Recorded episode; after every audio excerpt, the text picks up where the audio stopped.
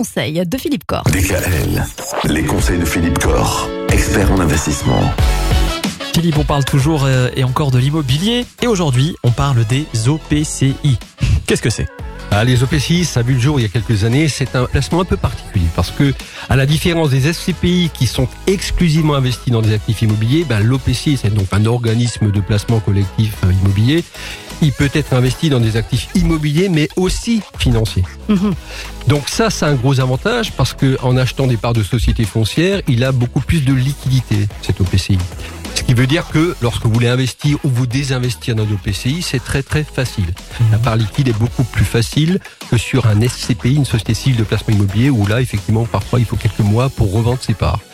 Donc l'OPCI est un bel outil pour avoir effectivement un actif immobilier et une diversification à travers des foncières côté immobilière aussi, et d'avoir peut-être un outil qui, à notre sens, pour nous, GK Financer Patrimoine, peut rapporter plus dans la durée qu'une SCPI, du fait de cette part de foncière côté, historiquement offre de très très bons rendements. Donc plus de souplesse, plus de gains, mais peut-être aussi en contrepartie une fluctuation. C'est-à-dire qu'effectivement, lorsque les marchés boursiers baissent et que les foncières cotées baissent, puisqu'elles sont entraînées dans ce marché baissier, mhm. on peut peut-être avoir une part d'OPCI qui va peut-être afficher un moins 1, moins 2, moins 3, moins 4% mhm. sur une période un peu de crise, mais sur une durée d'une dizaine d'années, c'est un très très bel outil de diversification et de création de richesse. Donc on retient OPCI.